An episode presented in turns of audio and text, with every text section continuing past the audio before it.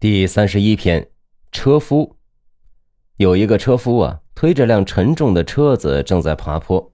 当到最吃力的时候，一条狼窜出来，咬住了他的屁股。车夫想放下车子，又担心翻车毁了货物，把自己也压在下面，只好忍住疼，继续推车。等上了坡，狼已经从车夫屁股上啃下一片肉，逃走了。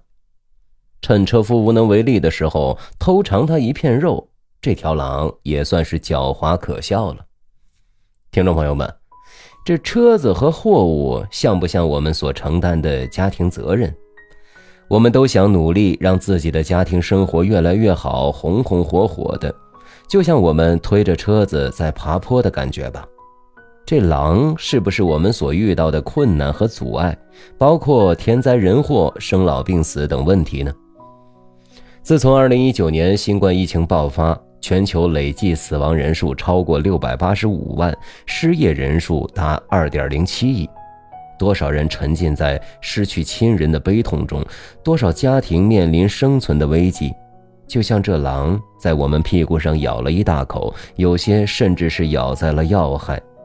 尽管如此，我们不能停，不能放弃。只有坚持推着车往前走，才有可能走上山顶。目前，新冠和我们渐行渐远，社会的方方面面都在努力恢复中，发展的脚步不会停止，这是规律。就算是有自然灾害或是人类的认知造成了一些阻碍，但是短暂的停滞甚至是倒退之后，还是会向前发展的，这是集体意识所构建的规律。简单点说，谁不想日子好过一点呢？每个人都是这么想的，而且大多数人在相互协作中共同走向同一个目标。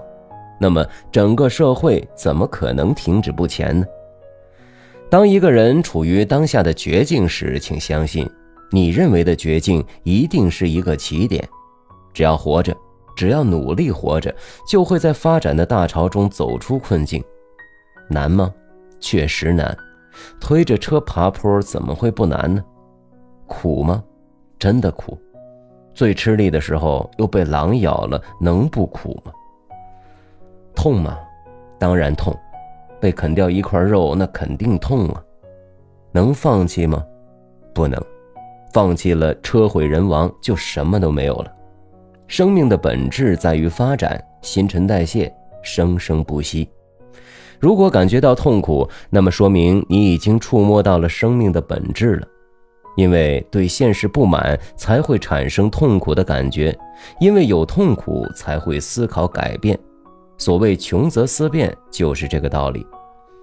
人处于十分穷困、无路可走的境地时，就会努力改变现状。这个成语最早出自于《周易·系辞下》。远古时候。伏羲氏成为部落的首领，在他抬头观察天空时，发现天空中那些神秘的大小星星，其纵横交错的位置与地上的河流山川有相通之处。伏羲氏又仔细观察了鸟兽的花纹和岩石的裂缝，从天象与人间事物的对应中受到了很多启发。当时人们在水中捕鱼十分困难，只能用树枝子去戳。一天到头也捕不了几条，远不够生活所需。伏羲氏又运用疏密相间的粘附原理，反复试验，发明了渔网。从此，人们捕鱼方便多了，捕的鱼也就多了。在长期生产生活实践的基础上，伏羲氏发明出了八卦这一独特的阐释宇宙、自然、社会现象的符号表述系统，以指导人们的生产生活。伏羲氏死后，神农氏当了首领。他根据八卦“穷则变，变则通，通则久”的行之有效的原理，用木头加工成了木犁，用火边烤边压，使木棍变弯，制成了犁柄。有了犁后，就可以大片的开垦土地，大片的种植庄稼。粮食多了，牛羊多了，人们的需求物品集中到一个地方，互相进行交换。这就出现了市场，从此人们的生活大大的方便了起来。古人云：“穷则变，变则通，通则达。”每个人的一生中都会遇到各种不同的困难，这些困难和挑战既考验一个人的意志，同时也考验一个人能否灵活变通。有时只需改变一下思维方式，就会柳暗花明。冬日在此永不抛弃、不放弃与大家共勉。我们下个故事见。